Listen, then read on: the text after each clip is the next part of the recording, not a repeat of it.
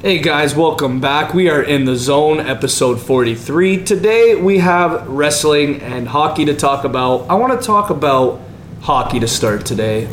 As we all know, RFAs, the only guy that's actually signed is Sebastian Aho. And to me, I think the only reason why he signed is because of Mark Bergevin giving him that dumb offer and then Carolina laughing and saying, yeah, sure, 8.5 sounds accurate, so we'll give him that.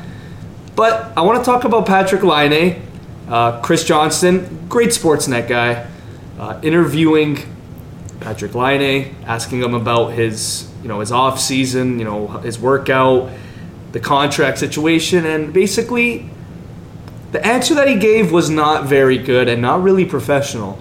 I mean, he asked, "Do you like Winnipeg? Do you want to be here?" And he's like, "Yeah, I do, but I'm open to possibilities. It's a business here." Do you guys think Laine wants to leave? If so, where do you think he's going to go? And where do you guys think his head is at right now? I think everyone can agree that they're still maturing to do there. He's obviously an unbelievable player, but ironically, I thought the Habs would have been a perfect fit. I can't see them doing another offer sheet, though, but you look at an obvious hole in that lineup, and they can use a 40 to 50 goal scorer. The kid's only 21 years old. He did not word that properly, but they should really work something out in Winnipeg because he is one of the premier players in the league. Yeah, Montreal just messed up. I don't know why they went after Aho. They have Max Domi. They have building pieces over there. They needed Laine, a bigger guy who can score. They didn't go after him. Any other team, though, like, why would you say nothing against Winnipeg? Just say yes, on to the next question. My agent's working on it. Do the Mitch Marner approach. It's like, yeah, you'll have to ask my agent about that as a way to get rid of the question, but that's not Laine. Maybe that's why so many people just love him. I just feel like this is going to be his fourth year now in the league, and just the maturity level is not there at all. And it's worrisome for me as a fan. But, man, like, for Cheveldayoff, he has to work out Kyle Connor, too. It's like, it's not like they're trying to not sign Laine, because it kind of, that's what I got. That's the message I got from Laine. It's like, oh, like, I feel like Laine thinks they're not trying hard enough to sign him, so he's like, oh, yeah, I'm open to wherever. But Laine has to be a little more mature about this. I said in numerous pods before that sky's the limit for him, but his maturity is just not there. He's always down on himself. Whatever he did last year, he definitely has to change his workout because last season to me was god-awful. 30 goals, 18 in a month. That was basically the only bright spot of his whole season. You can't tell me you're going to play top power play and you're only going to get 53 points and you're going to only have 20 assists the whole year. Just, to me, it was an off year for Laine, but if anything, it's a lesson for him. And this interview to me just, it threw me off. I'm like, okay, does this mean that they're more committed to Connor at the moment than Laine? I have no idea. But I don't really know. If I'm Cheveldayoff and you're really trying to sign both players, if you can't, who are you getting rid of? Are you getting rid of Connor, the more complete, or are you getting rid of the more, like, the goal-scoring Patrik Laine? Like, I really don't know what Cheveldayoff's thinking. If he can't sign both, do you trade an Ehlers? Do you trade a Bufflin? Do you try and make cap room? They did that with Trouba, but apparently they still don't have enough. So, what do you guys think? Do you think Connor can potentially steal Laine's spot and Laine might dip? For me, nothing really changes on this. I see Ehlers as kind of if they have to trade someone, it would be him. But I'm sticking with Laine. They're both 2 or 3 years, both of them, into their career. With all the bull crap this early on with Laine, I'm willing to put up with it because of what can potentially come after. So it's been very hard times right now for the Jets and for Laine, but I'm sticking with him because I do think he's a premier young player in the league. Do you see Laine as like a comparable to like Kovalchuk, like early in his career? Because I remember Kovalchuk on Atlanta, he would score a lot of goals, a lot of points, but his maturity was never there. He would always rely on Hossa for lessons. So I don't really know about Laine in terms of leadership. I don't think he's a leader. I don't think he ever will be a leader. But the goal scoring is there. We've seen it the first two seasons. So if I'm Cheveldayoff, I guess I will be patient. I will try and work out an offer. But, man, I still think this maturity thing is a problem. I really think he needs to work on it, and then that will literally elevate his game. Like, remember what we saw. 2016, this guy was really not on the board. He was, I think, a 15th overall pick at the beginning of the year, and then he skyrocketed to second, improved his game. He looked pretty mature, too, at the time when he was getting interviewed, but that is when he was probably, you know, the most focused, you know, living your dream, getting drafted in the NHL. But then all of this stuff happens. You have a bad year. You keep blaming yourself. You put it all on you. And then when all is said and done, when you ask, do you love Winnipeg, you simply say, I have nothing against Winnipeg. I think if he just would have started off with, I love Winnipeg, and then he said everything that he said after that, it would have been fine. But just because the way he started that interview, it's just downhill from there. Just saying, oh, I love being here. The city's great. Mention some restaurant there. I don't know what the hell they have over there in Winnipeg, but mention Chris Jericho. I don't know, Kenny Omega. Say, oh, yeah, great to be a part of, like, all these Winnipeg people. I want people to think of me in Winnipeg. And then say, oh, yeah, but it's a business. But he didn't start it that way. Yeah, what do you think, Alina? Do you think Laine is potentially out, or do you think Connor would be the guy out if you had to sign one of the two? I think Laine, they're going to just sign just for their fan base and then maybe trade him in 2 years. Connor, I think they'll sign long-term and they won't have to worry about him. But Ehlers is the guy out. I think they had to make room for all these guys. You got Myers. What happened with him?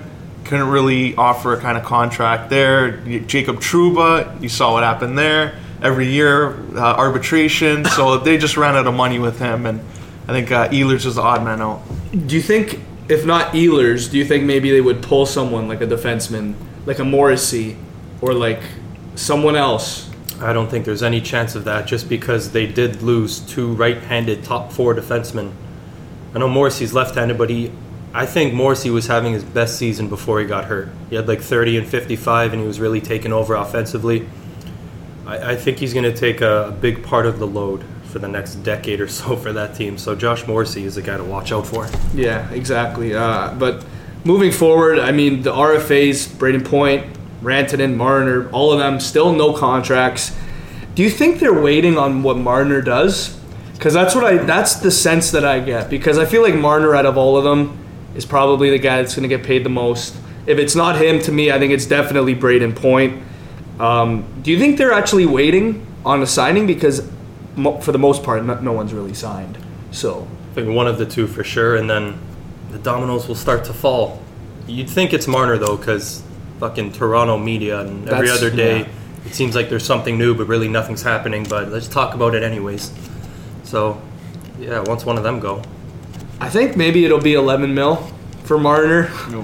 Is that where we're at still? Yeah, I don't think it's going to change. I remember I saw an article where they offered him 10.5 for 8 years, and he turned that down. Wasn't the other one a 3-year deal?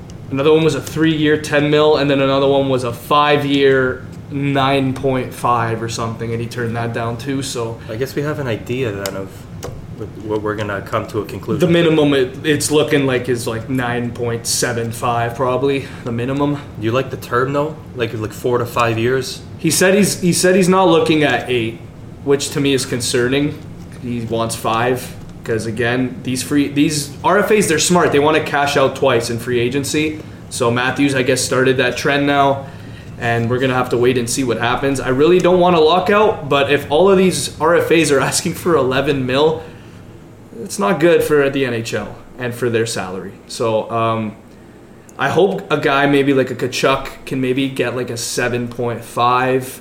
Maybe Rantanen can get like an 8.5. Because I know McKinnon's contract is like the biggest bargain in the league.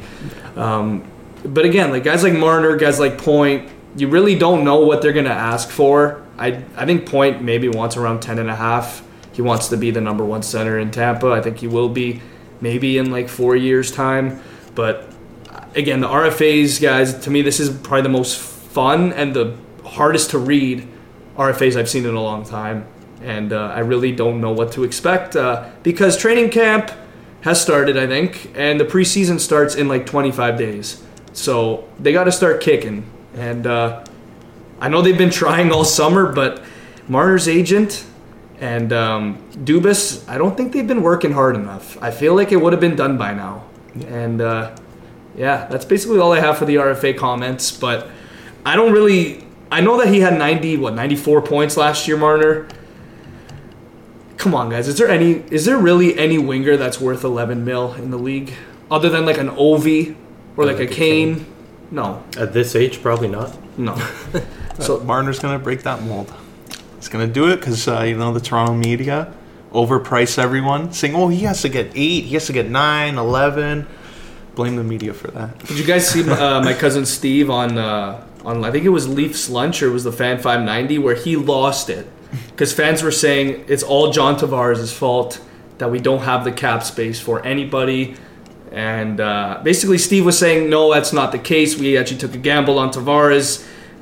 He wanted to come home 11 mil. That's great. He says it's great for at least 4 to 8. He's on 7 years? Yeah. So he said for about more than half of the contract, he said that'll be amazing.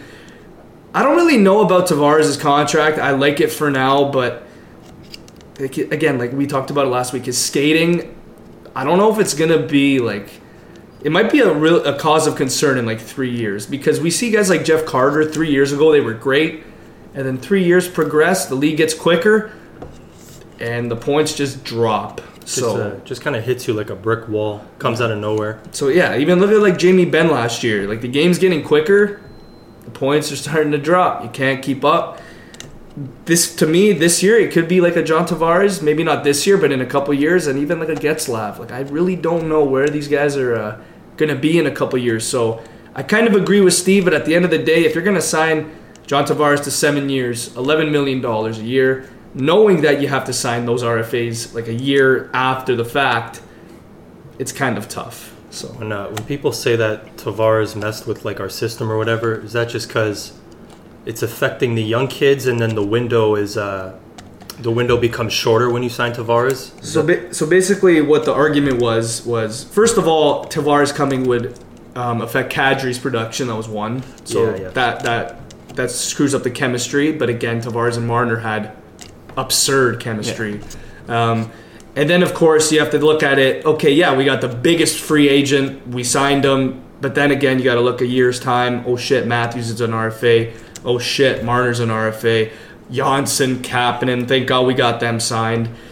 There were just a lot of question marks after the Tavares signing, and it was kind of we're I guess we're a cup contender now, but the window, it's kind of gotten a little shorter, and now with Marner and Matthews, if they get signed, we're going to be in cap hell for at least 7 years, so... I really don't know what our bottom six forwards are going to look like. It's going to change every other year. Jeremy Brack will come up one game. Timoshov, Trevor Moore. Those are some good, solid players. So if you can have a fourth line of those guys, instead of what we've seen in the past with Tim Brent and Chad Kilger. Yeah, Kilger, Daryl Boyce. I'll take that. I'm good with that. Okay, so after all of this being said, Marner, let's say he gets $11 million. Do we have to get rid of Nylander? I think at some point something's going to have to give. I think the easy answer would be yes, because he's making, 6.9? He is literally Nikolaj Ehlers. He's literally Nikolaj Ehlers. It's not even his fault. I think the money's fair. He's a 65-point, maybe a 70-point player. And you look at the money he's making, you look around the league, and when he signed it, to me that's a fair deal, because when the Nylander contracts... first started buzzing, what did everyone first say? 6 to 6.5, and he gets 6.9, and the fucking world shuts down. Is it really that big of a deal? So to me, the Willie deal is fair, but he would be the odd guy out for me. But do you remember in April when we were talking about the Marner, when they got eliminated from the playoffs? So, okay, now we got to sign Marner. Do you remember what we said the number was when we originally thought? It was 8.5. Yeah, 8.5 should be good. 11, 10.5.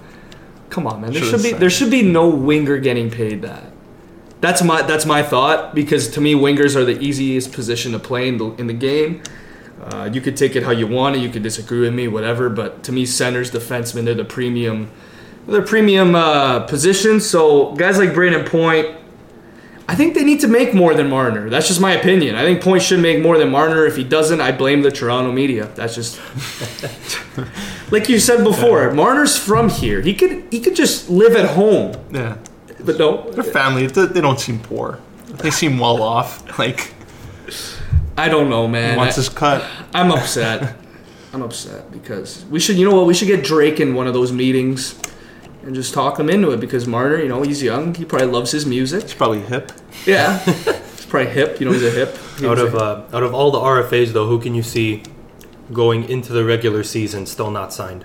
Definitely Laine. Yeah, Laine for sure. That's the one guy for me that would, yeah, Laine. I was just hoping to get one different answer because it's obviously Laine. But, okay, if it's not Laine, it's probably Brayden Point because I really don't know I don't know what his value is.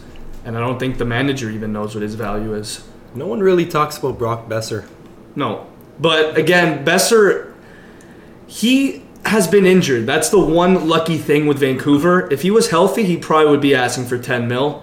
I don't think he should be asking for that. I would say maybe a little more than Nylander, like 7.3. Give him that. Because he's managed, what, like 60 games in his first 3 years? Yeah, but like right now I only look at him as like a 30 and 35 guy. I don't really see him getting more than 70 points, 75. That's just for now? I just think in general, unless Pettersson just erupts and, you know, gets 100. I don't really know. I know Pettersson last year, the first half, he was a tank. Yeah. And then the second half, he slowed down tremendously. It happens. But yeah, I like what you said about Brock Boeser. No one really does talk about him. I don't talk about him. So, do they have the cap room for him? I'm pretty sure they do. I don't think it's a problem to sign him. Just that Luongo thing came out of nowhere with them, where they have to pay like more than Florida. Yeah, that was... Their GM just looked so mad. Like, he just wanted to call Luongo on the phone. Yeah, come over to Vancouver. We have a ceremony planned. Bring him in a room and just beat the crap out of him. But, yeah, all's good now in Vancouver. Even with Louis Eriksson, contracts like that, Chris Tanev, Alex Edler, why are you making those signings if you know you have to sign Brock Boeser? Especially the Edler deal. What was that? The other one I don't mind, just for defense, because in 2 years... Well, he's also been loyal for his whole career. Long time. Yeah. And then once his deal's up, then it's time for Quinn Hughes to get signed. So that kind of works out perfectly. But they signed Myers, and they got Furland. Yeah. And they got JT Miller. Yeah. So I don't know their cap situation, but it's starting to add up a little bit. I don't know if I like the Tyler Myers signing. I like the average. It's fair, but. I don't know, man. Like, if Tyler Myers is going to play that first line, maybe top four, I don't really know what that makes Vancouver look at. Like, are they giving up on Juolevi? Are they giving up on him? I don't think anyone knows. Because he hasn't played since last November. He had two major surgeries, and his progression has already been a cause of concern. So... I think Juolevi might be. I think they might be giving up on him already. And he did go fifth overall. He went high. Fifth, yeah. So that's when they could have taken Tkachuk. Went 1 or 2 after. Yeah, that's great. But Brock Boeser, I think 7.3 is fair. I don't see him going into the season. I think they're gonna do a deal unless they maybe get rid of, like you said, JT Miller, Furland, all these guys. I like their team. I like Vancouver's team. I don't think they're gonna be a playoff team, but I don't think they're going to be like an Ottawa or an LA. I think they're going to be better than them. I think it really depends on their goaltending. Because you look at the moves they're done. Yeah, that's tough. You got all those young kids there. They could be a surprise for me, but it really depends on their goalies. Can you see them kind of being like a Dallas of last year? Like squeeze in and then do some damage later on? I could see that. Well, no. Well, Markstrom would then have to be like a Vezina, but... Yeah. And he's just kind of been all right. Yeah. I don't know. To me, I really love talking about contracts and all this, but at the end of the day, the guy that's going to set the tone, I feel like the guy that's going to get signed first is going to be Matt Tkachuk. I feel like he's going to get signed first, and I feel like it's going to be like 8.75. I think it'll be 10. I'm telling you, I'm calling it now. I think he's getting 40 goals next year. That's my opinion. I think Tkachuk's going to get 40. You already know now where I'm going to take him in fantasy. You know, I will take him. Uh-oh. I think he's going to be a workhorse for years to come. I think he's going to be better than his dad. He's going to be better than Brady. So you think $10 million for Matt Tkachuk? Long term, 8-year deal, 10, Jesus. Or maybe even 10.5. I think he's on the 5-year bandwagon for those deals. I say 8.75 for five, maybe. But I want to see someone sign an 8-year deal. I'd want to see these 5-year deals. I like the 5-year deal. Kind of makes them more flexible, and then you have something to look forward to. With 8-year deals, it's like, okay. Does it make them easier to trade too? Yeah. With the 5-year deal? Okay, so then I guess that kind of makes sense. In 3 years, maybe let's say he slows down a bit. It won't be too bad because then he'll only have 3 years left on his deal. Maybe you can wiggle him around there, retain maybe something if he's downhill. But if it's 8-year deals like Kovalchuk when he had 15 years that he signed, even bring that up. That's way too much. For the player too, it's a perfect match because you get to cash in twice. Yeah. I just want to know what Matthews' next contract's going to be. 14 mil? 20 maybe. The cap goes up. Set that tone. That's probably when an 8-year deal comes in, right? Yeah. Because he'll be 26 and then... I don't know if I give him an 8-year deal at 26.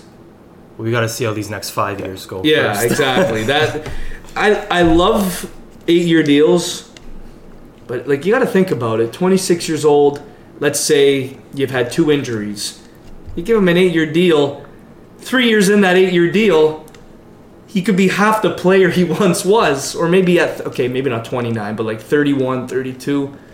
You never know, man. Like, there have been guys that have just fallen off at a very early age, and then there's guys that peak at a very late age. Joffrey Lupul. Patrick Sharp. That's a prime example right there. Like 34 years old, putting up the most hat tricks in the league. It's like, what? That's crazy. But then 2 years later, he fall downhill. Yeah, fall off. But even guys like Andrew Ladd, they were amazing. They hit, 28, 29? Nothing. Just look at that entire free agent class. What Ladd and fucking Lucic and Eriksson all that day. That's when they were all at their peak, and then all at the same time they fell together. Yeah. If you look at videos on YouTube, top 10 worst contracts, 5 of the 10, maybe 6 of the 10 are right there in that class. Eriksson, Lucic, Ladd might be number one now because that guy can't even play. Remember at the time we're like, these are good deals. Yeah. They're going to be solid for them. It's going to be with Tavares. He's going to get a lot of goals. He finally has a winger. They'll make the playoffs, do some damage. They're all still in their 20s. I remember that. Ladd with Tavares. That's great. It's good. It just happens. It's too bad. Lucic with McDavid. He's going to do something there. Do you remember when he signed there? He was the biggest dick. Yeah. So why did you sign? McDavid. Get out of here, man. You're not going to play with McDavid. Did he play with him? Yeah, and he didn't even do anything. Yeah, he probably couldn't keep up with him. Yeah. He was at the blue line, and he was in the offensive zone. Like, Connor, wait. I'll get there. They need wingers. Yeah. You know who they need? Finish my sentence. They need... I have no idea. Taylor Hall. I was going to say Connor Brown. Jordan Eberle. Oh my God, Eberle. That guy needs to bounce back. He had 37 points last year. Atrocious. I think around 50 points is his ceiling now. That's good, though. That's better than 37. God. Shouldn't have signed with the Islanders. God. I think he made a bad move. Wasn't that a 7-year deal, too? Yeah. Yeah. And he's 28 now. So that deal is not looking good either in the next 3 or 4 years. They're a weird team. Yeah. Just the contracts are weird, man. That's why I feel like managers nowadays, they wait so long to make a deal because they're like, you know what? Matthews, you've been injured 3 times. Yes, you're the franchise, but do you want the 8 years? Do you want the 5? I'm not really sure. Then there's guys like Rantanen who've just been tearing it up the last 2 years. It's like, okay, well, McKinnon's making 6. What's he making? 6.3. Yeah, 6.3. Wow. Do you really want to make... $4 mil more than McKinnon? That just looks silly. You know what, though? I remember at the time when McKinnon signed the deal, and at the time it was the most overrated fucking contract in the league because he's coming off a 50-point year. Yeah, but at the time, if you think about it, now you can compare that with the Eberle signing, which is hilarious. So, I think Rantanen, though, will be the one to sign an 8-year deal. I think so, too. I think that name kind of... I think so, too. I agree with that. I think if it's not Rantanen, it's a guy like a Boeser. And it's maybe a guy like a Tkachuk. Because Tkachuk, he has Monahan, he has Goudreau, Boeser has Pettersson, and of course Rantanen has McKinnon. They know that they have young, amazing centers. So even Brayden Point, if I'm him, I'm signing an 8-year deal. I have Kucherov, I have Palat, I have Gordy. I have Cirelli. Like, I have a lot of guys that I could look at. He'll be on that power play forever. Yeah. He plays the point there. It's a perfect setup. Mind you, they also got Sergachev, who hasn't really scratched the surface yet, but when he does, yeah, he'll be terrifying. So, yeah, Tampa Bay's going to win the Presidents again. That's just whatever. But moving on. I want to move on from hockey. I want to talk about NBA quickly. Oh. DeMarcus Cousins, third injury, major injury. In 2 years. Is this karma? I think it is.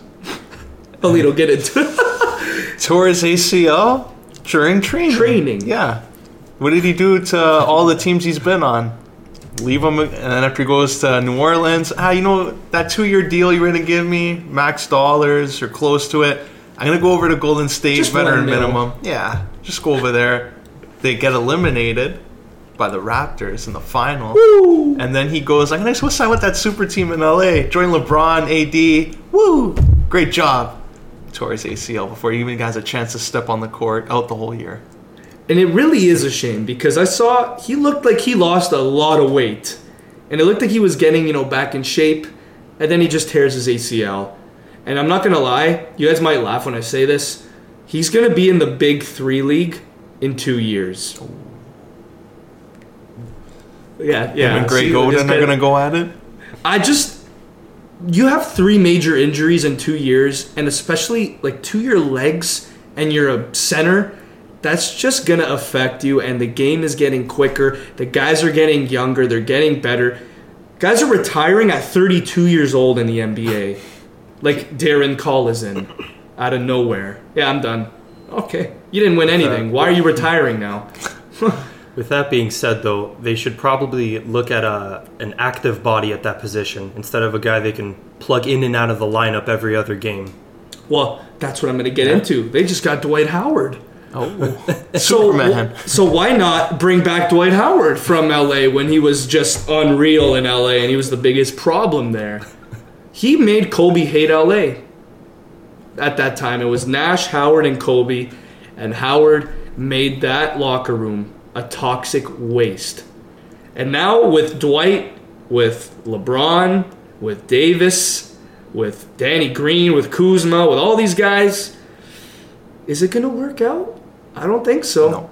Like Dwight Howard, you remember what happened last summer with that whole, what was it, he had sex with that man or whatever, the whole... Took it to Twitter after. Yeah, like that whole thing. Like, do you really want to sign a guy that has all that baggage?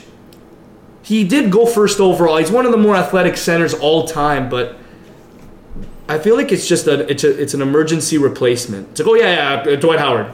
Call him right now. We need to sign him. Is it just the buzz because of the name and it's just a temporary issue for the year? I think that's it. And as well, Anthony Davis has voiced that he does not want to play center. And if he does play center, I think LA is very scared that he's going to walk after 1 year and go to the Knicks.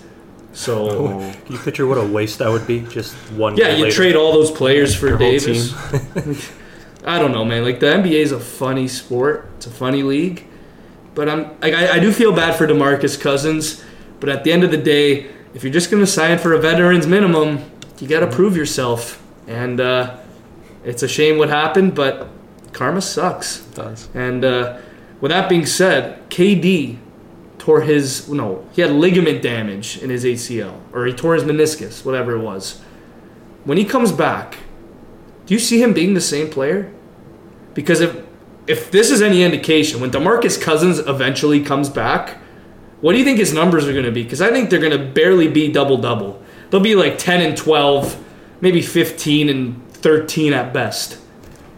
Yeah, I just think he's going to come off the bench when he comes back. I don't see him starting unless he's playing on one of these teams, but don't expect a max contract. You've lost that whole opportunity by going to Golden State. And now you can look at that whole tape of you missing out on a championship, taking the easy way out, and now you tore everything. Third injury, like, you can't write this stuff any. Like, it's like a soap opera with this guy. It literally is. Like, you know how much money he could have had? He could have made at least another $30 million. But instead, no, $5 million. I mean, 1 year, $5 million with Golden State. We'll win a championship. I'll get my ring. And then I'll sign a max after. Nope. You lose. You barely do anything in the finals, and then you go to LA, you sell out again, and then you tear your ACL in training camp in Las Vegas. Wonder what he was doing in Las Vegas. Probably doing some blow. I don't know.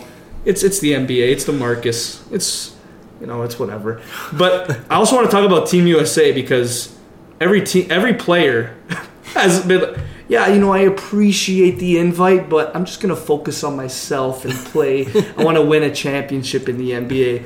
Excuse me, you're on Sacramento. You're not winning a championship. Go to represent your country and go play for Team USA. De'Aaron Fox backed out.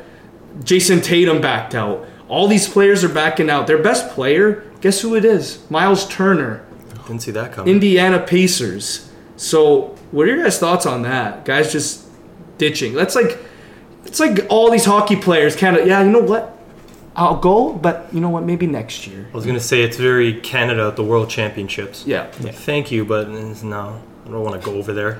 But this is different, though. This is like an Olympic medal, though. Do you not want to win one? Because the Giannis said, he's like, I'd rather have the Olympic gold medal than my MVP. So I guess he values nationality a lot more than all these other Americans. So what are you guys' thoughts on that, though?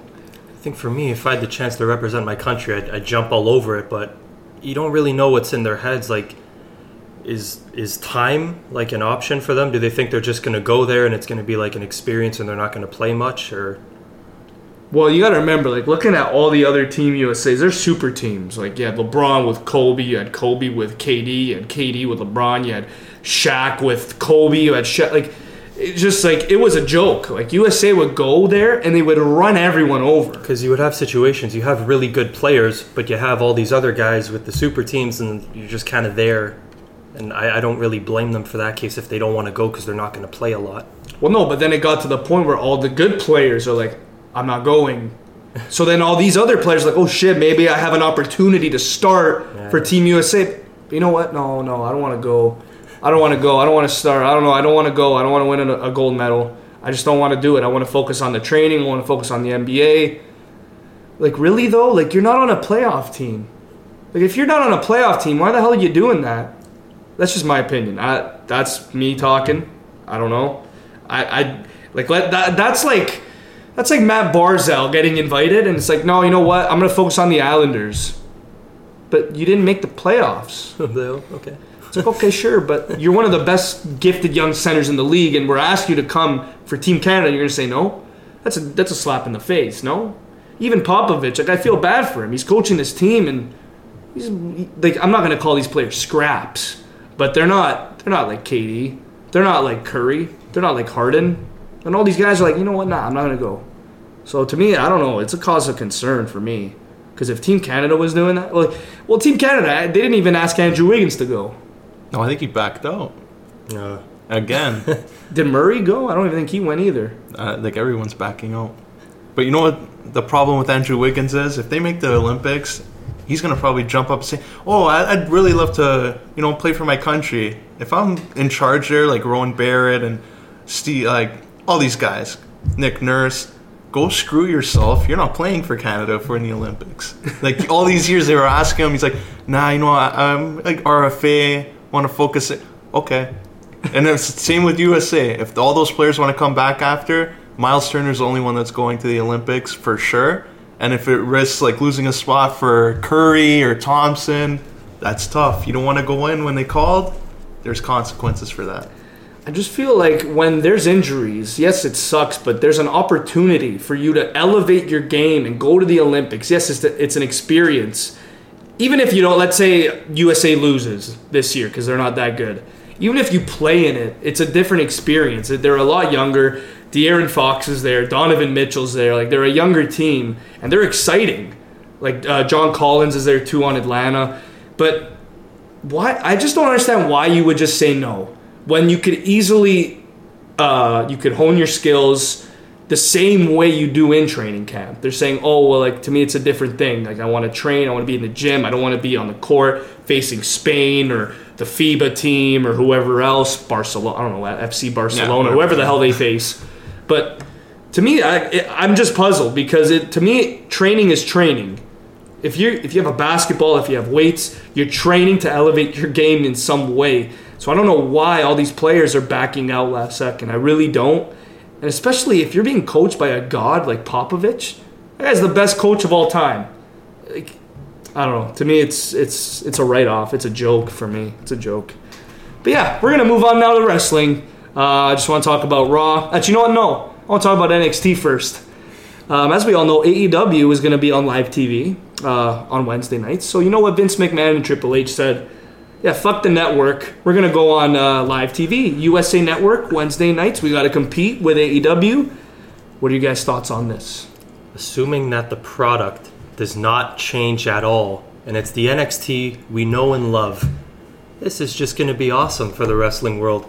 Now you have the easy access to it. Just hit the fucking power button on your remote control, and there's NXT. And I'm excited, but you want to talk about the negatives and what could go wrong here? Oh, yeah, Monday Night Raw V2 on Wednesdays. You'll see all the recaps of what happened on Raw, what they're expecting for Friday. So that's like 45 minutes of the show. They'll probably have a promo to start off, another 20 minutes, maybe two matches, you know, get the women involved, the whole women's revolution. Yeah, it'll be like a 3-minute match. Get them involved in there. Get one of those in-ring technicians like Adam Cole in there. And bring Lars Sullivan probably back to go over Adam Cole and Johnny Gargano, those little B-plus players, and make NXT the go-to destination on Wednesday nights. I feel like this is a fat mistake, a big fat mistake. And the reason being, I read an article, a fantastic article, great, that Vince McMahon is going to have more control with NXT.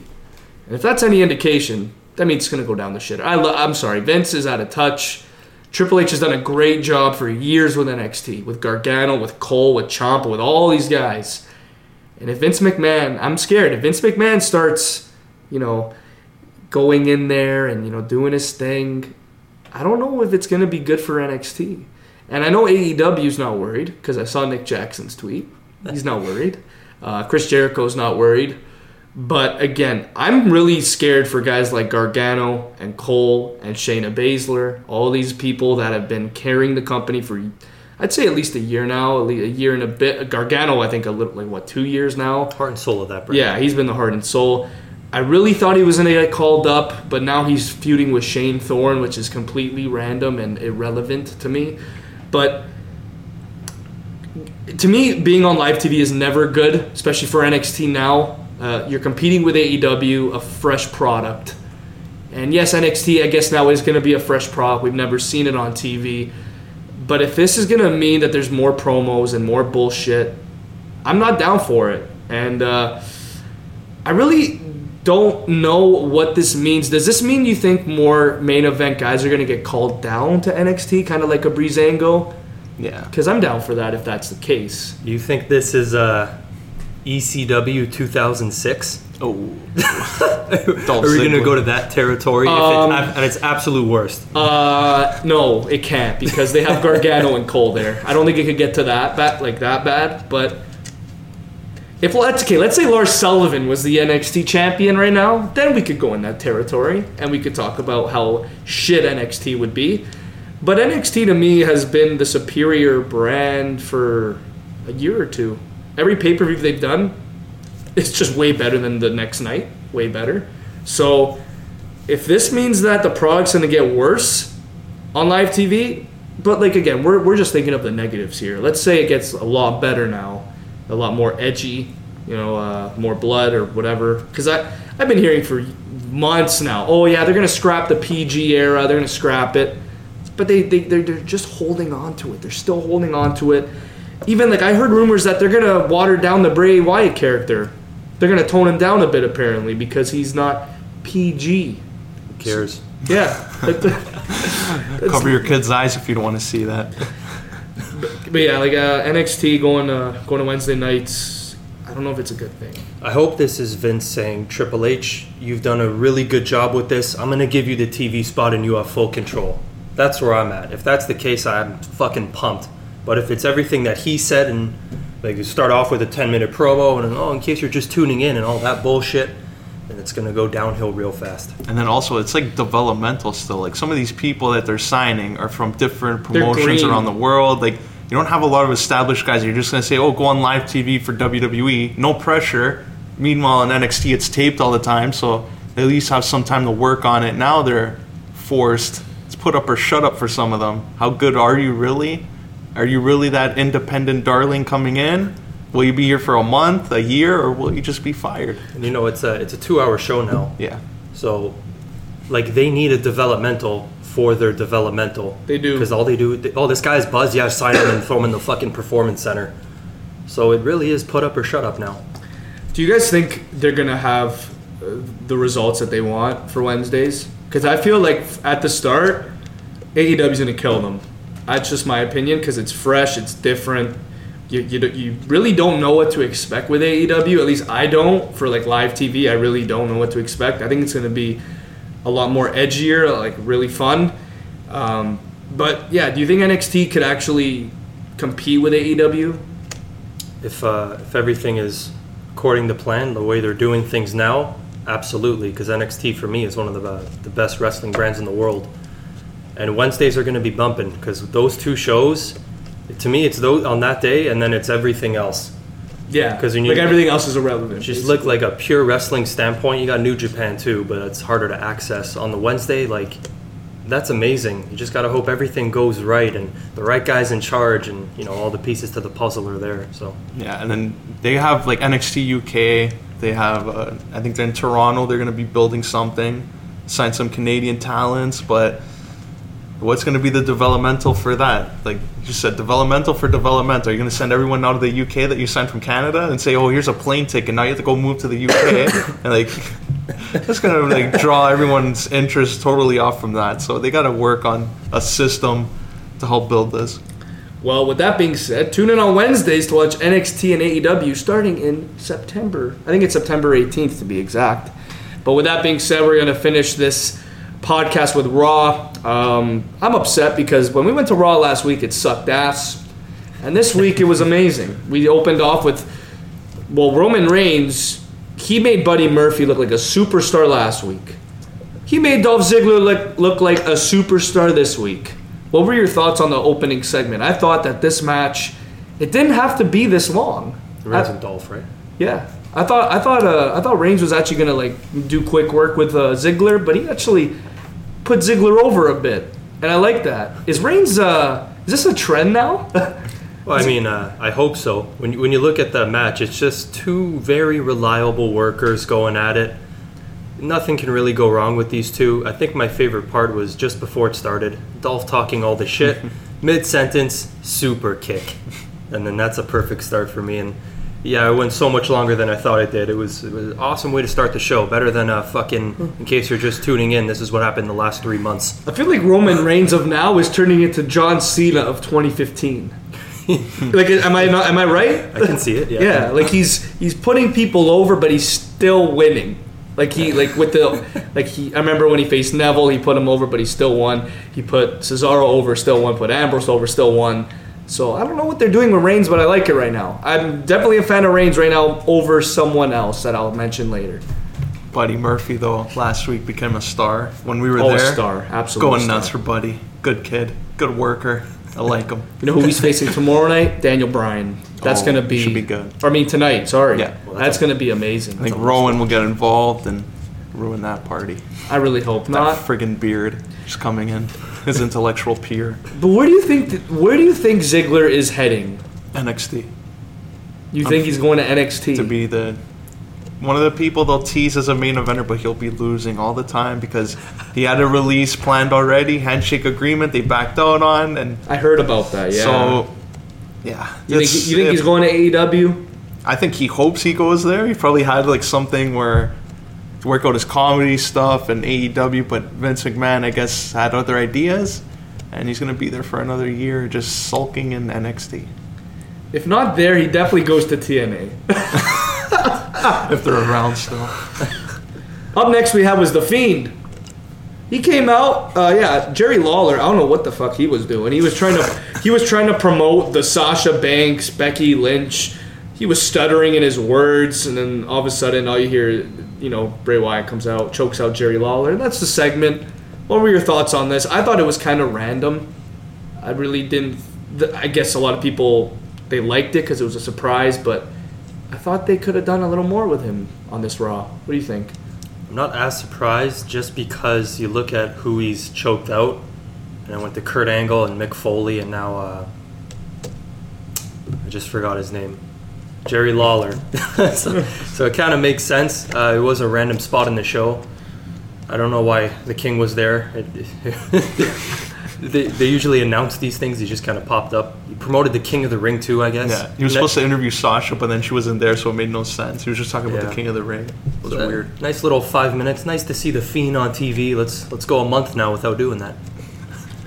I don't know why Jerry came out. I don't know why he promoted, like, I just thought it was kind of random, but I'm kind of happy that Bray Wyatt shut down that whole segment. He's like, yeah, fuck you. I don't give a shit. This is my show. I'll choke you out. See Lawler, he's like, no, I've seen this before. I'm getting out of here. He just leaves. Yeah, that was awesome. I love how he went, like, where'd he go? Like, he left the ring and then, he choked out. I've seen this before. I'm out of here. Fuck this. He's a smart guy, but he didn't escape it. Yeah. Up next we had was, wow, the tag team, the greatest tag team, Baron Corbin and Drew McIntyre. They've just given them the tag. Just give them the tag titles. Honestly, they faced Ricochet and The Miz. I never thought I'd see these two kind of team up, but man, they made Ricochet look very strong here. What were your thoughts on this match? I think that means Ricochet's losing next week. First round, he's out. To make him look this strong, and then once he's eliminated, the guy who beats him will get eliminated, and then that's your feud. I mean, I think this was smart because all four of these guys are in the King of the Ring, and it sets up next week's matchups. But I don't see Ricochet losing next week. I see him going far in this. So he's going to beat Drew. Is he facing The Miz? No, I think Corbin. No, like Corbin and Miz and Drew and Ricochet. Oh, it is Drew and Ricochet. Ooh. So I think The Miz is going to unfortunately lose to Corbin, Ricochet. It's going to beat Drew McIntyre. How does King Corbin sound? Like a heel. Because there's just a part of me that says, look at all these beasts in this tournament, but Corbin's going to win. I mean, he has a new look now. Looks nice in that tank. Yeah, he does. He looks a lot thinner now. Like, he has no fat anymore. Yeah, Vince loves him. Makes the ladies swoon. Quote, unquote. Yeah, I think The Miz makes the ladies swoon a little more, but whatever. We'll see.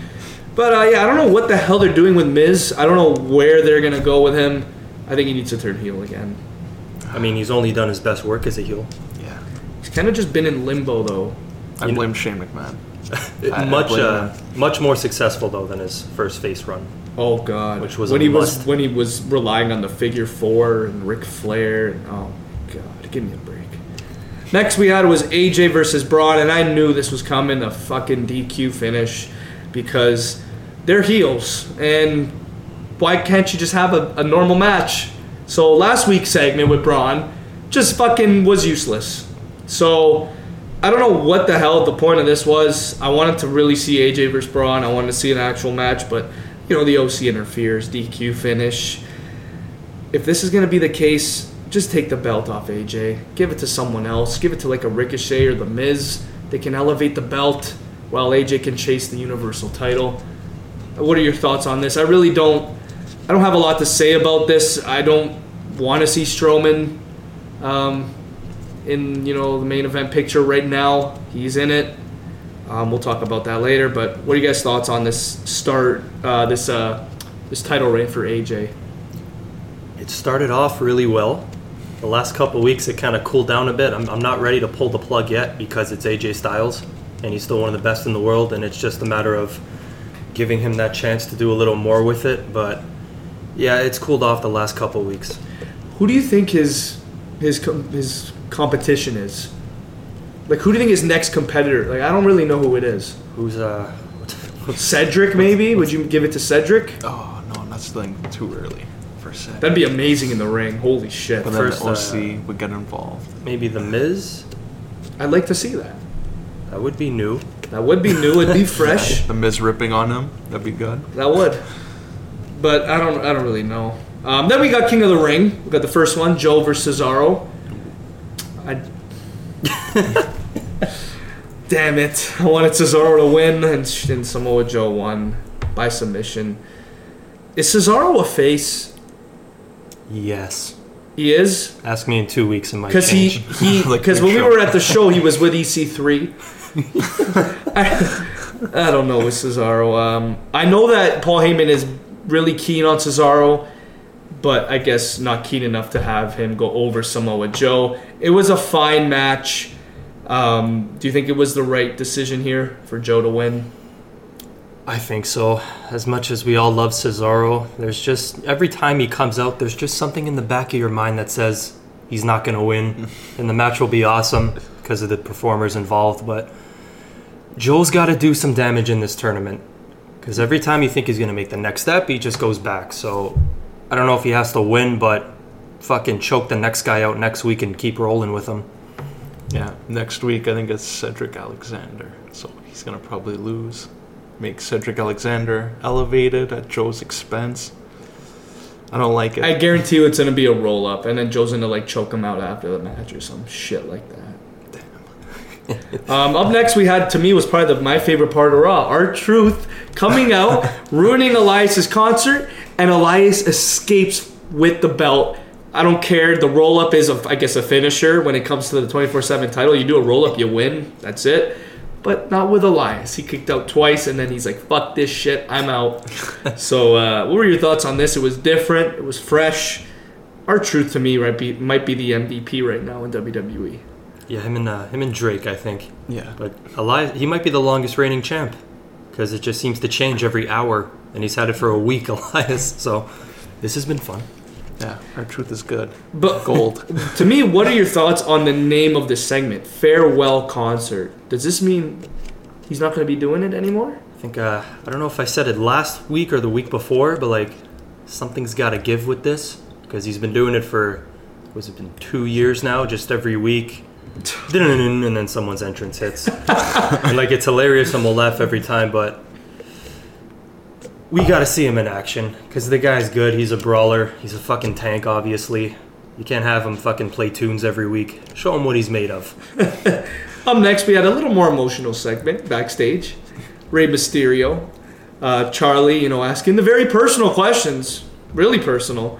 And then Rey, we all know how Rey is. He cries a lot. He almost started crying. And then, of course, Dominic comes behind. No, Dad, don't retire, please. Please, I beg you. I want to wrestle my first match with you. And yeah, he doesn't retire.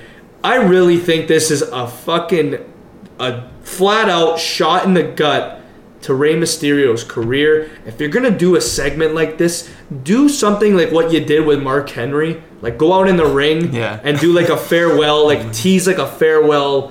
Yeah, guys, I've been in this for 20 years. Like, it's been great. Like, do something like that. Don't do a little backstage thing. You know what I mean? What are your thoughts? I thought that was just... It was silly. Yeah, it would have made a lot more sense if Andrade was involved and then they went at it one more time. Prove that Rey can still go, but he's not on the same level as the Future. So if they were to have one last match and end it on wrestling terms, that would have been awesome for me. I was kind of hoping he'd take the mask off, either... Just like WCW look where you just see his face and be like, oh crap, is this real? Or take the mask off and he has like a darker, different type of mask and as a way to turn heel. You guys were saying that last week. Throw people off. Yeah, so that would be, I think, something different, maybe freshen up his career. But this whole thing with Dominic coming in, and I'll give him the benefit of the doubt. He's still young, he's learning, he hasn't really been there before. But with Eddie Guerrero and back, what if Dominic turns on his dad and sides with Andrade and said, you weren't even really my dad in the first place, Eddie was? Wow, that's nostalgia right there. I would love to see Mysterio take off his mask and have like a fucking, just a black mask underneath. And it's like, yeah, like this is a different side now. I got to change it up. You said last week though, like he's been a face his whole career. I don't know how it would work out. I think the whole quote where it's, if you can't beat them, join them. I think that would be perfect. You have Andrade and Ray. You could even make them go for the tag titles if it's like an emergency basis. If, let's say, like the Usos or the New Day, like they get injured or something, you could have those two go for it. It's fresh. It's different. Or you could literally do what Piniello said. You could have Ray face Andrade one more time, and Andrade beats him. Or maybe you could do that at Mania. Maybe they can maybe do something like Andrade versus Ray. Ray's career is on the line. I would like that. Either way, would you have Ray align with Andrade afterwards? Yeah. I thought it would have happened already, like when Andrade was doing nothing. I thought they would have done something there because they were killing it on SmackDown with their 2 out of 3 falls. But that, yeah, like I still feel like Mysterio is heavily relying on Andrade at this point in his career, and something's got to give, and I think something will give eventually for Ray. But I don't know what they're thinking of Dominic. I know he's been training for a while. Is he really ready to be in the same ring as Ray, though? Like, is he that good? As Ray, no. Most people aren't, because that's Ray Mysterio, for Christ's sakes. But, yeah, we'll see. Yeah, like that. The kid's still young. Can you imagine if his first match, no one's seen him? He just pulls off moves like crazy, and like, what the hell is this? Like, does like a Spider-Man thing off the ropes or something dumb, like Ricochet. Like, I would catch everyone by surprise. Yeah. Next we saw last week at SmackDown Live, we saw Randy Orton in the Revival beat the shit out of the New Day. And we saw it again this week on Raw. This has to be a faction. They have to make this happen.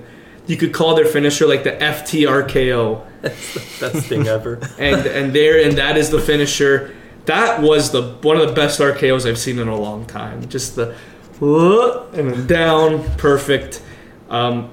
They're actually making the New Day look like underdogs for the first time in, I don't even know, like years.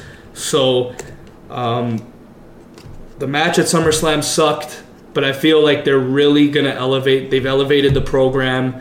Do you think that Orton is going to win? I kind of see Orton winning the title now. I don't know why. I just see him winning it. I don't see Kofi. I don't see him retaining.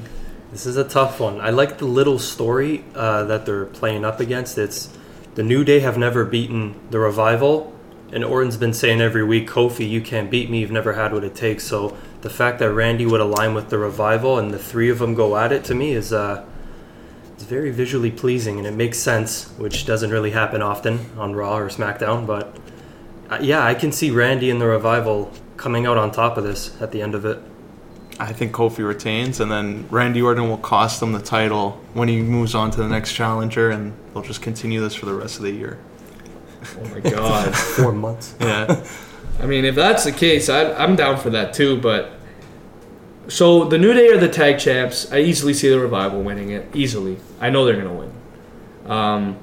That means they would have had every single tag team championship in the WWE, which is great. But I don't see Kofi winning. I don't know why. I just feel like it's Randy Orton's time. I feel like they're gonna do this on like a. I think that they're actually gonna make this a faction, and I think kind of like what we wanted to see with the Undisputed Era. I think this is actually gonna happen. I think they're gonna have the tag titles exactly like what the New Day has right now. I think it's gonna literally switch hands. I think Orton's gonna have the WWE title, and the Revival are gonna have the SmackDown tag titles, and it's gonna be great TV. The promos are gonna be. It'd be hilarious. So I'm actually very invested in Randy Orton right now. The most, I think, in a long time. So, years. So it's been great. But moving on, we talk about Sasha. She came out, didn't really focus on Natalya and Becky Lynch. She said it's not really, like, she didn't come out and turn on them. Like, it was kind of like it was something that was going to happen. She called Natalya a crybaby, which makes sense. And she basically said you're welcome for her attack on Becky Lynch, because apparently she said that Becky's run has been like kind of stale or some shit. So to me, Sasha, this is another superstar here where she's coming into a program, and I think she needs to win it. I don't see Becky Lynch beating Sasha Banks. Yeah, I'm kind of with you on that. The best is yet to come, though. This is a pass for this week. I'm excited to see what she does the next couple weeks here, Sasha. But do you agree? Do you see? Yeah. I can't see Becky winning. Unless, and if she does, I feel like DQ. The fans are going to like turn on her and be like, what the fuck? I think it'll be a DQ. It's like that she keeps the title but loses a match. and then you continue it on, and you protect Becky, keep Sasha strong, and you extend the rivalry to another pay-per-view. Okay, now my next question. With this women's tag team championships, is Alexa Bliss and Nikki Cross, are they faces? I think they are. Because they're facing heels every week, and they're winning, and they're saying, oh, we're fighting champions. And then Alexa Bliss hints always at like a little heel turn, and it's so cute. But yeah, they faced Fire and Desire, which we've been saying for months that they need to have the tag titles, because they were literally the only tag team that's been a tag team for a while. Them and, of course, the Iconics, but the Iconics just were never on TV. I don't think Vince ever prioritized the titles here. So now that Bliss and Cross have it, a star power person like Alexa Bliss, I think this is good for them. I don't see them holding it long. I see the Kabuki Warriors taking it eventually. And then, of course, rinse and repeat. I think Asuka's going to turn on Kairi Sane, and I think Bliss is going to turn on Cross. It's going to be a rinse and repeat process for me, but I really do like the reign so far. What are you guys' thoughts on the match? I thought it was fine. Yeah, I like the match. The fact that the titles are on the show for like 3-4 weeks in a row now is probably the best booking they've done since they debuted the titles. The Kabuki Warriors are kind of weird to me because like they're thrown together on a limb, and they put Paige with them as the mouthpiece, and now she's gone. But then you look at the women's division, the Raw and SmackDown, there's no depth. None. So if you had Asuka and Kairi on each separate brand, like it could be a different story, and they're not even being used to begin with for the tag titles. So I think Mandy and Sonya are probably next in line, but that's just my opinion. Two things on that. Why the hell was this not in Toronto, this match? Exactly. Like, yeah. On Tuesday, like you would see at SummerSlam, so many people like Mandy and Sonya are over here like crazy. People actually, I saw someone in a Mandy Rose shirt. Saw some fans like wanting Nikki Cross and Alexa, like all these signs on SmackDown, and you don't even have them compete. Like, can you imagine the pop if you heard Mandy? Like, but yeah, the extent they make it for Raw, but at least the tag titles are on TV. The Iconics, it was like they were going a month without even defending the title. Like, Brock Lesnar was defending his belt more than the Iconics, and he's not even a full-time performer. So there's problems there. But, I don't know, I hope there's some depth in this tag division, some long-term planning, because I think Alexa and Nikki Cross could be a great face duo. Maybe Lacey Evans goes to the tag division and starts some trouble with the Nasties. At that point in time, though, then you got to look at who the hell is in the main event scene for the women, yeah, because that's also very, very dry right now. Charlotte will always be there. There's like four of them in the main event. I think you need a fucking reboot like you did in 2013 when they called Charlotte, Sasha, and Becky. Just called like 6 people up at the same time. Like, you're all here now. Like, you need to call Candice up, Io. Call all them up now. It's coming. Please. You know who's going to get called up first? I'm calling it. Bianca Belair. Calling it now. It'll be like the 7th person in line, and they'll get called up and be like, okay, but now. You should have called Io up, not Bianca, but okay, sure. Like Kairi Sane. It's not Io Shirai, but we'll give you Kairi Sane. The pirate theme for WrestleMania, we'll build this in now. It still puzzles me and baffles me how Asuka is not a singles star. Yeah. It baffles me. She won the first Women's Royal Rumble. Like the position Ember Moon is in right now, I love it, but that should be Asuka. Even Ember too, like... Come on. Yeah. She should go to Raw. Bayley needs to turn heel too. Like, I think we don't bring Bayley up. She is the biggest disappointment. The heart and soul of NXT. What the fuck happened? Booking happened. Yeah. Creative. But yeah, moving forward, another disappointment. I thought this match would be great. Cedric Alexander, Sami Zayn, King of the Ring, looks great on paper, and of course, they dropped the ball with Sami Zayn again. It's the exact same thing when you see Cesaro, and it's like, oh, it'll be fine. To me, it's worse. You know what's happening. To me, it's worse because the match is 3 times shorter. It's like, oh, hey, it's Sami, but you're going to lose in 2 minutes. Great. Let's enjoy it now. Yeah, Sami's not allowed to win for some reason. He's getting the fucking Dolph treatment. But, yeah, you look at Cedric the last month, and obviously Paul Heyman's a big fan, and he's doing this stuff with Drew, and he's obviously... fucking electric in the ring, so maybe a sign of things to come here. Got nothing to add there. There's disaster. Sami Zayn can't even get a win. Like, He's at the Curt Hawkins level now of losing, so face to face. Unfortunate. Now I want to talk about the main event, and I want to talk about disasters. I want to talk about what the fuck moments. Why do the OC win the tag team titles? And their tees, you know, a fresh start, the face paint. They have, you know, more time on TV.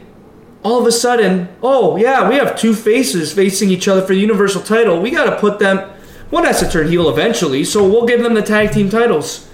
And this is Seth Rollins' third time in his career holding more than one title. And to me, that's absolutely absurd. That is something that should not be happening three times in your career. I mean, it made sense when he was the heel at SummerSlam, you know, holding the U.S. title and the WWE title. That was a moment that's just amazing. But then now with Braun Strowman, this easily signals that Braun is turning heel. I don't see Seth turning heel here. And if he does, okay, cool. But then what the fuck does this mean for the Raw Tag Team Championships? I've seen enough John Cena tag team title runs to know where this is heading. David Otunga, The Miz, Heath Slater, Batista, Shawn Michaels, Batista and Undertaker. You look at his resume, you think he's one of the best tag team wrestlers ever, and it's embarrassing because of the way the fucking titles are always booked. And for Braun, it looks so stupid too. Yeah, you won it with Nicholas, and now Seth Rollins 2 years later. Remember that. I just think this is an emergency thing. They just like, you know what? We have two faces. We need to turn one heel. So in 2 weeks, one of them is going to cost the tag titles, and there it is. There's probably, the build. They probably booked the match, and then they looked at it and then said, oh, fuck, Braun or Seth can't take the pin. I guess they're winning the titles. So that was a fun 2 week reign. I bought an OC shirt. You know how mad I am? On the bright side, they're probably winning it back. But yeah, this is bad. Yeah, you can't be flip-flopping. That's been the problem since the copper titles. That's why the copper titles sucked. Oh yeah, we're gonna give every single member of the core the title, and the Nexus, and John Cena, and the Miz, and we're gonna build every single main event program around the tag team titles. So that's happening now, and I really hope that Braun doesn't turn heel. It's gonna happen. Because if it's Braun, then his career is done. I'm sorry. Like last year when we were at Raw, when he turned heel, we're like, what the fuck is this? You're one of the hottest faces and you just turn heel out of nowhere because of last time, the Shield in Toronto. Oh. I got my Dogs of War with me. Was that it? Yep. With Baron Corbin and Drew McIntyre. This is the thing I hate about this whole Universal title thing for Seth Rollins, because at the media event thing, I was talking to Braun Strowman. He kind of hinted that, you know, just look out, we'll be in the main event spot. So I'm thinking, okay, Brock will win. They'll do something with him and Brock. Seth Rollins wins the friggin' title from Brock clean. He makes him look like a star, and then the next night, Braun Strowman comes out, and he stares at the Universal title, so you think he has to turn heel because... the one thing you should do is turn Seth heel in that moment, but now I think Braun Strowman is getting the Ryback treatment, where he's so over, he's over way too much, and then turn him heel and make his momentum go down. And I think history's going to repeat with Braun, just like it did with Ryback, and it's going to be a lot of repairing to do eventually. If there was any indication when Strowman faced AJ early in the night, I think that was when Seth came out. That was when Seth should have low-blowed him right there, and just walked away, and there's the heel. That's it. You didn't need to make this the main event. You didn't have to put the tag titles on the line. You could have protected the OC.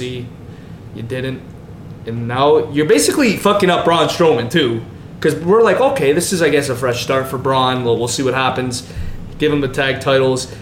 We all know. I want to say Seth turns, but I don't see Seth turning. I just see Braun turning because I feel like Seth is more over.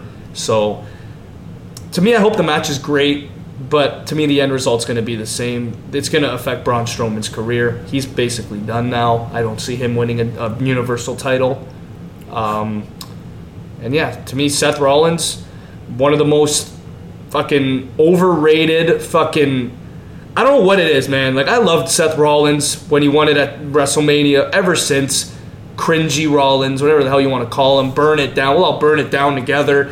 He has a great match at SummerSlam. Arguably, that was a perfect main event. Comes out the next night on Raw. We're expecting maybe a heel turn, a little more edgier Rollins.